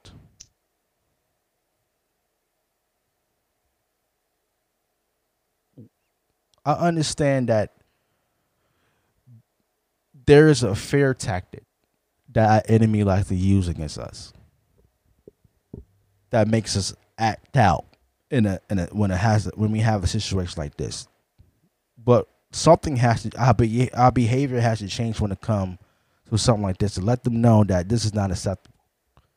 I'm not saying just out a gun and then shoot the the damn police officer the the question is, what would Huey P. Newton do in this situation? What would a Malcolm X do in this situation? They would be te- they would be protecting our young woman when it comes to a situation like this. So we just have to figure out and take certain things that actually work for us and what didn't work for us because this is a, a this is a first to start with us. This is this is a community issue. I don't I don't remember what the police was called for, but at the end of the day, that young black woman should not be drugged on the ground like that. His ass should be drugged on the ground like that, or pushed off or something like that. Hey, you want you want to arrest me for pushing you for or actually putting my cousin in a damn chokehold? Hell, re- arrest uh, my ass. But at least my cousin's alive. Mm. Yeah. Arrest my ass because if that was my if that was my little sister, my cousins or whatever like that, and, and we had a pool party, and whatever escalated, and you have police officer dragging my my little my dragging any one of my sisters or my mother or anything like that, that shit would never go down. Agreed. So they would have to arrest that officer would have to arrest me. First of all, call for backup, and then arrest my ass, because if you have any one of my female family members in the chokehold or being drugged on the ground, best believe you will be tackled on the ground and being held. Yeah, if I think if they sometimes some of the changes may need to happen on a legislative level level. Yeah. They need to perhaps either limit the amount of uh, of this uh, immunity, this implied immunity that some officers uh, tend to like exercising. And also, I, I have a theory that pretty much in the same way how medical professionals, uh, doctors, need to have malpractice insurance. If they start doing the same thing for law enforcement, where they need to have, say, like, say, excessive force insurance, and for those that perpetually violate the terms of that insurance policy by using un- undue and excessive force that could be that can lead to severe injury and or death of a suspect or inno- innocent civilians these insurance companies it- it's going to become expensive too expensive to keep doing this crap You, you know, because when, when they talk about redistributing the pain, they don't mean just physically, it's financially. Right.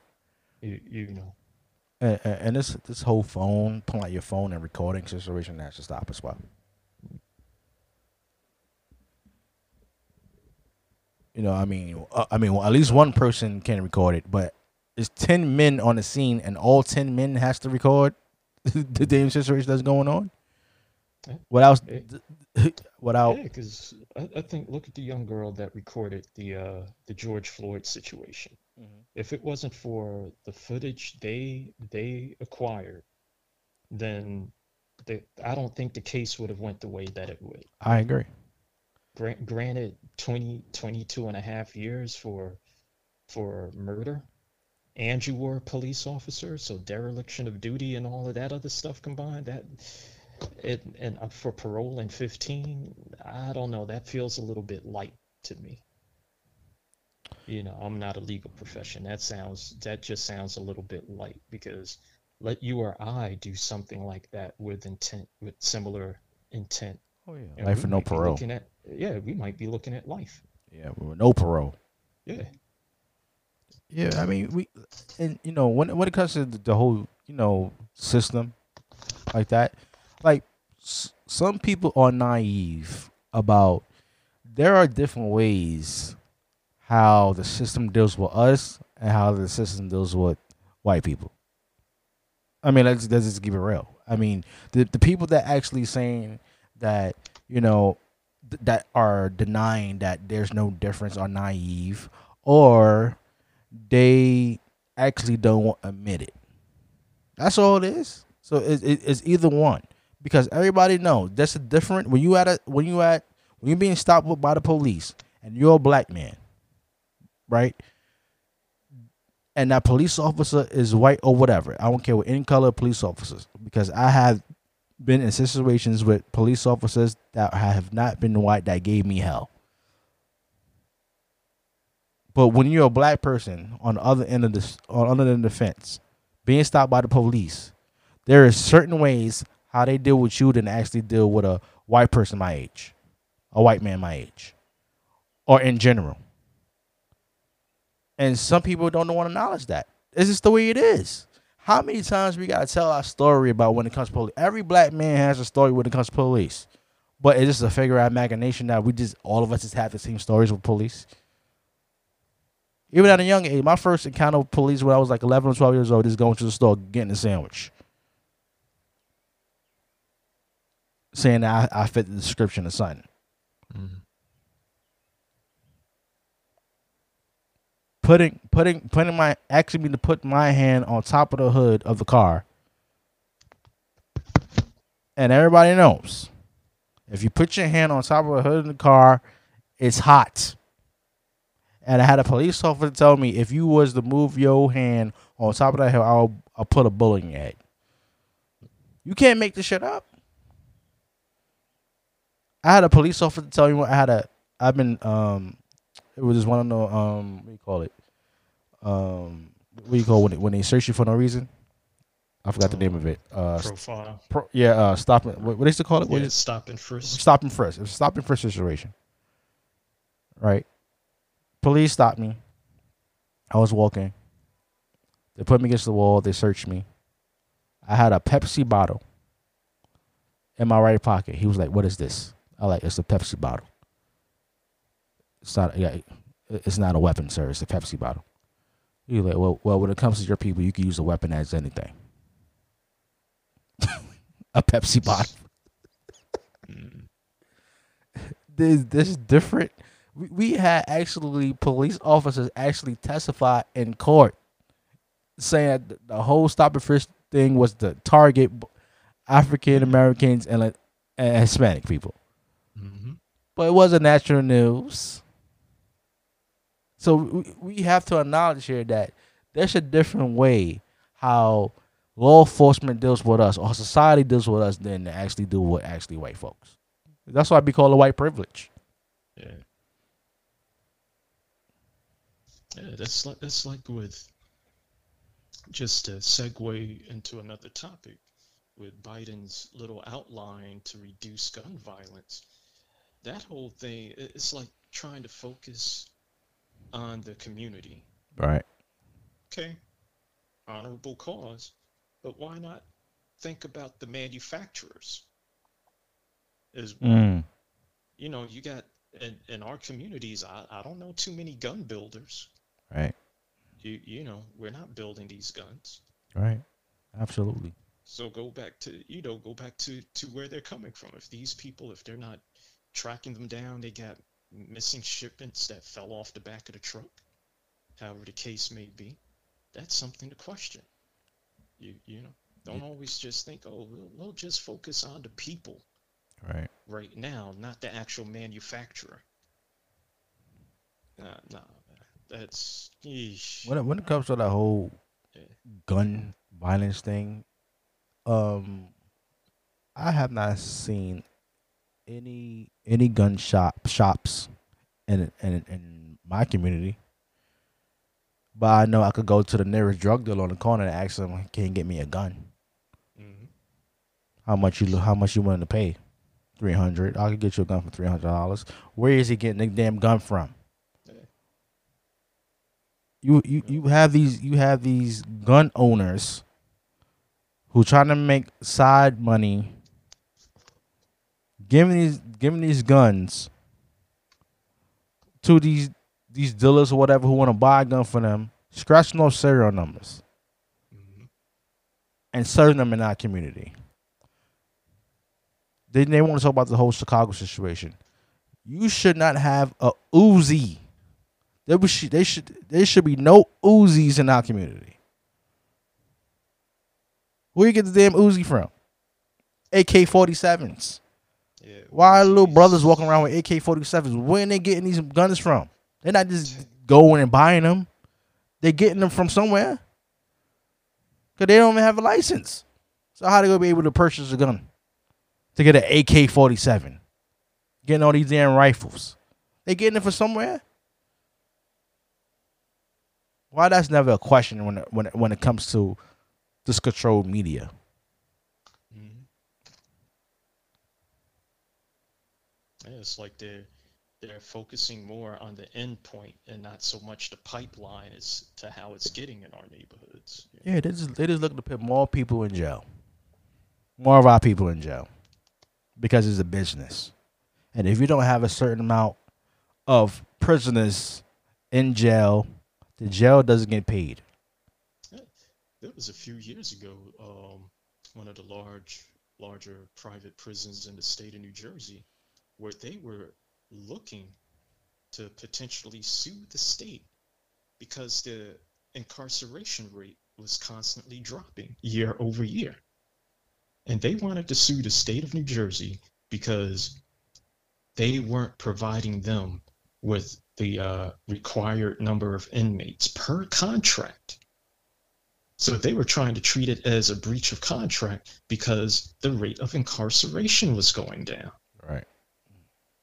So I'm like, so all right, if that's the case, the way I read into that, so the powers that be that are behind these contracts presenting it to the state government, they're already trying to say, we we can offer this service, but give us so many warm bodies to facilitate it.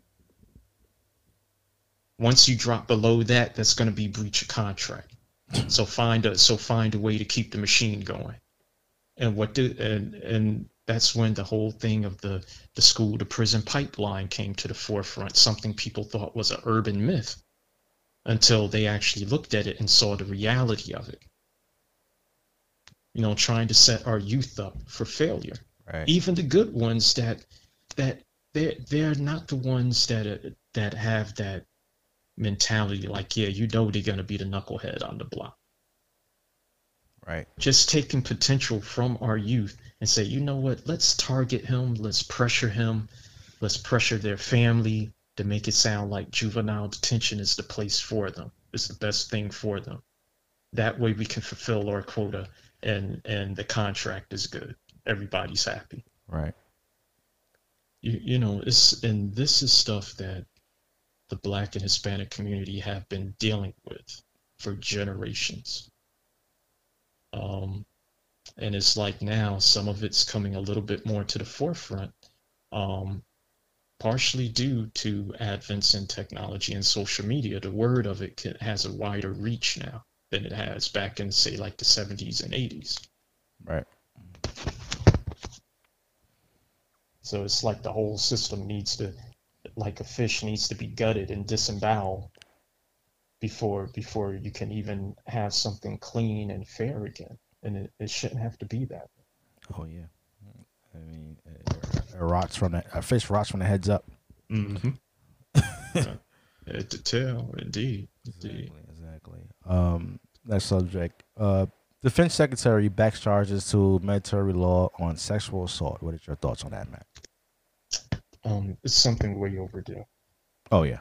Um, because what there's and there's probably more, but you have at least two, I think, cases. I don't know. I've, I haven't heard if they were ever resolved or progressed upon. Um, consequently enough, they involve uh, a black woman and a Hispanic woman um, that were both sexually assaulted and um, and and killed, Right. either um, killed or uh, suicide.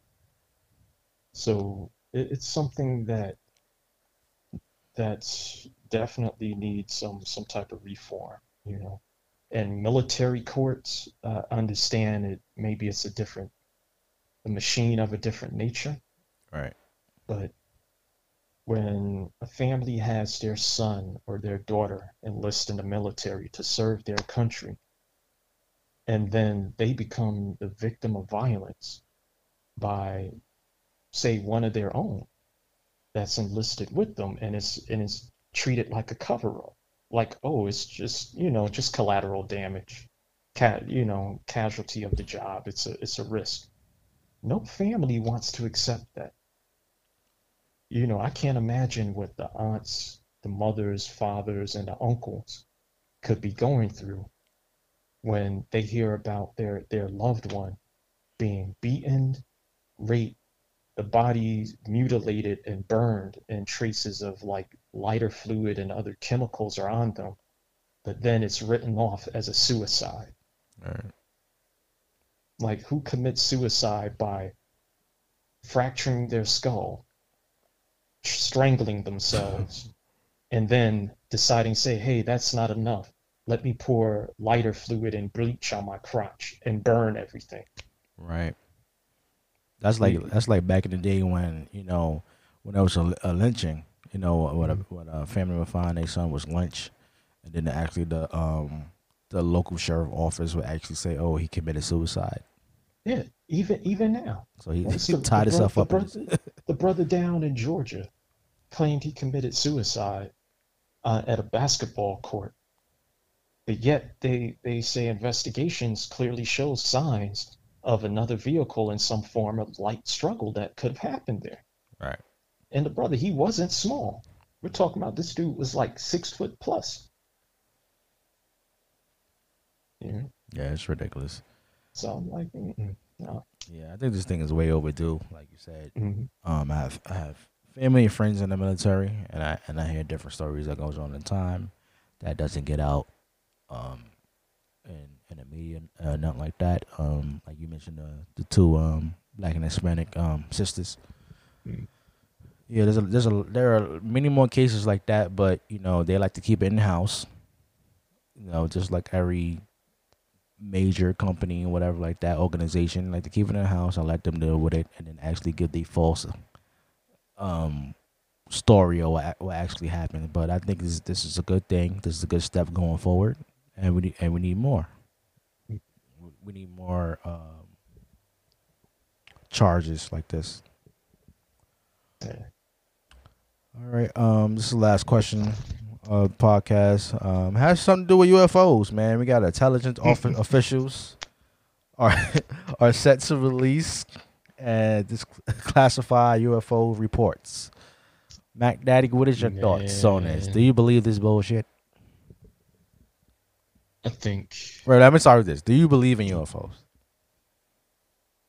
yeah, yeah, I, I would, I would say, yeah. I, I think with everything going on that's in pop culture with the sci-fi films and everything. Yeah.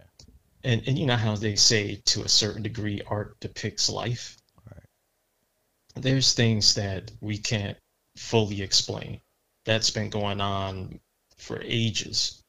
Even you got like cave drawings in different continents. Um, and now it's just to the point where maybe they feel like it's something we can't quite keep keep a bubble, a cap on anymore. Right. You know, especially with the internet, people certain things are gonna get out there. And how often can they play damage control and say, "Oh, this didn't happen," when you got like fifteen hundred people that saw the exact same thing Right. at the same moment. And then you get you're hearing reports from Russian pilots, from American pilots, and hearing reports from people in Australia about events that that seem to defy the laws of physics as we know it. You, you know, so yeah, and and to think that we're the only cognizant beings throughout this big wide universe um, I would say that could could be a bit arrogant to think that. You, Right. you know, Right. I think there's there's more in existence than what we know. That's for sure. Right. right. Yeah.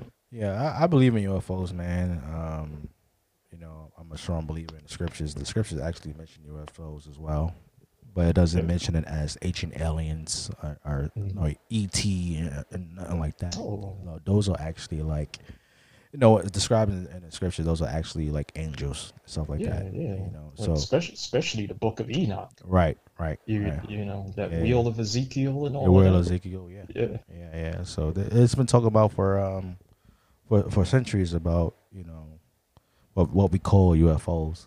So I actually believe in it, man. You know, it, I mean, people had known this for years. We we seen um, UFO files on TVs and stuff like that. You know, we hear um, people actually testimonies to actually seeing a UFO. Even some stories, some stories um, sound believable, but there are a lot of stories that are that sounds extreme. That you know they've been taken, they've been abducted. You know that you know they've been examined on. They picked not zoom up their booty and all type of shit like that. You know you can't believe it, this is the way they describe the story. Like you could tell this is some bullshit. But when you actually hear like people actually saying they saw UFO or actually you know they they saw one in the sky or they actually were driving and you know whatever happened, whatever they tried to happen, if they actually saw it, but you know, when it comes to like the interaction stories, I already don't, I already don't believe that much. But if they actually saw it in the sky, something like that, okay, I can believe your story, or whatever. But when they actually come, you actually having a conversation with the with the damn what the UFO. You, you've been inside the ship. They took you on a tour. Or so you know, you, you, it, it gets out of hand sometimes. You know, but if you actually see the the, the actual will um in the sky and stuff like that, I believe you on that. But when it comes to like social stories and shit like that, like you had dinner and a movie with them, it, it, it gets out of hand. It gets too freaky. You know what I'm saying? You can't believe. it. Yeah. All right. Um, that's in the end of Saucy Conversations, uh, episode 26. Man, uh, I appreciate Mack Daddy for being on the show. Um, give the Saucy Nation can find you and everything. Uh, you know, I'm around your local bodega, White Castle, whatever. Kennedy Fried Chicken and all that good stuff. choking, choking my arteries. nah, nah, I'm trying trying to be much healthier these Oh yeah, days. definitely, definitely. But um, everyone, thank you for turning in, listening to us ramble a little bit. Thank you, uh, and excuse my voice. It's allergy season. Good thing I'm not sounding like whispers from uh, the movie Hoodlum today. but, but I wish everybody Bumpy. will. Indeed, right? Wish it's everybody time, well. puppy. Get out there, enjoy the sunshine, finesse life, love your family, your friends. Um, just be well, stay safe, safe and healthy out there. Yes, indeed. Uh, shout out to Dad. Shout out to Niece. Uh, they couldn't be here today, but shout out to them. Um, shout out to um, our sponsors, Click A Vodka. Shout out to Holistic Remedies. Um, like I said at the beginning of the podcast, make sure you go subscribe to our YouTube channel. We're gonna be relaunching our YouTube channel, so make sure you subscribe. We're gonna do um, next season. We're gonna be starting doing like live streaming and stuff like that. You know, I get a lot of requests. Yo, we want to see you guys. So you know, you know, during the whole COVID situation, um, we actually just stuck with the audio. Uh, we couldn't go to the studio studio that we actually go to. Maybe might be back in the studio, but we're not sure yet. But live streaming is, is kind of a new thing that everybody's kind of doing. You know, just staying home and and the comfort at home, but actually being on camera. So we're gonna be working on that a little bit more. Um, shout out to um, Teespring as well. Make sure you go to Teespring. Uh, get you some official merch. Saucy Conversation merch. We got everything. We got t-shirts, hoodies. We got masks. We got even shit for the pets. You know, we got pet hoodies and all that good stuff. So make sure you go to um, teespring.com to get some official podcast merch. Um, also, um, if you haven't subscribed to uh, other podcasts, which is Saucy Discourse, make sure you go subscribe on YouTube, um, Facebook, and on all streaming platforms that we're on. Um, thanks for those who have been showing love and support um, for Saucy Discourse. Um, and yeah, that's it, man. That's it. We see you on the next one. Our anniversary's coming soon. Uh, we appreciate everybody for tuning in, whether you you cleaning the house or whether you in the car driving, whether you at work listening to the podcast. We appreciate the love and support. Don't forget if you want to become um, a Saucy alumni or just hit us up, man. If you'd like to be on the show, uh, we appreciate um, all walks of life coming on the show, just having a debate. There are going to be more interviews in the near future or, or other podcasts as well, other entrepreneurs, other content creators on the show, especially coming up in uh, uh, season four. So uh, just stay tuned, and we'll see you on the next one. Here's Michael Jackson taking us out. We'll rock with you.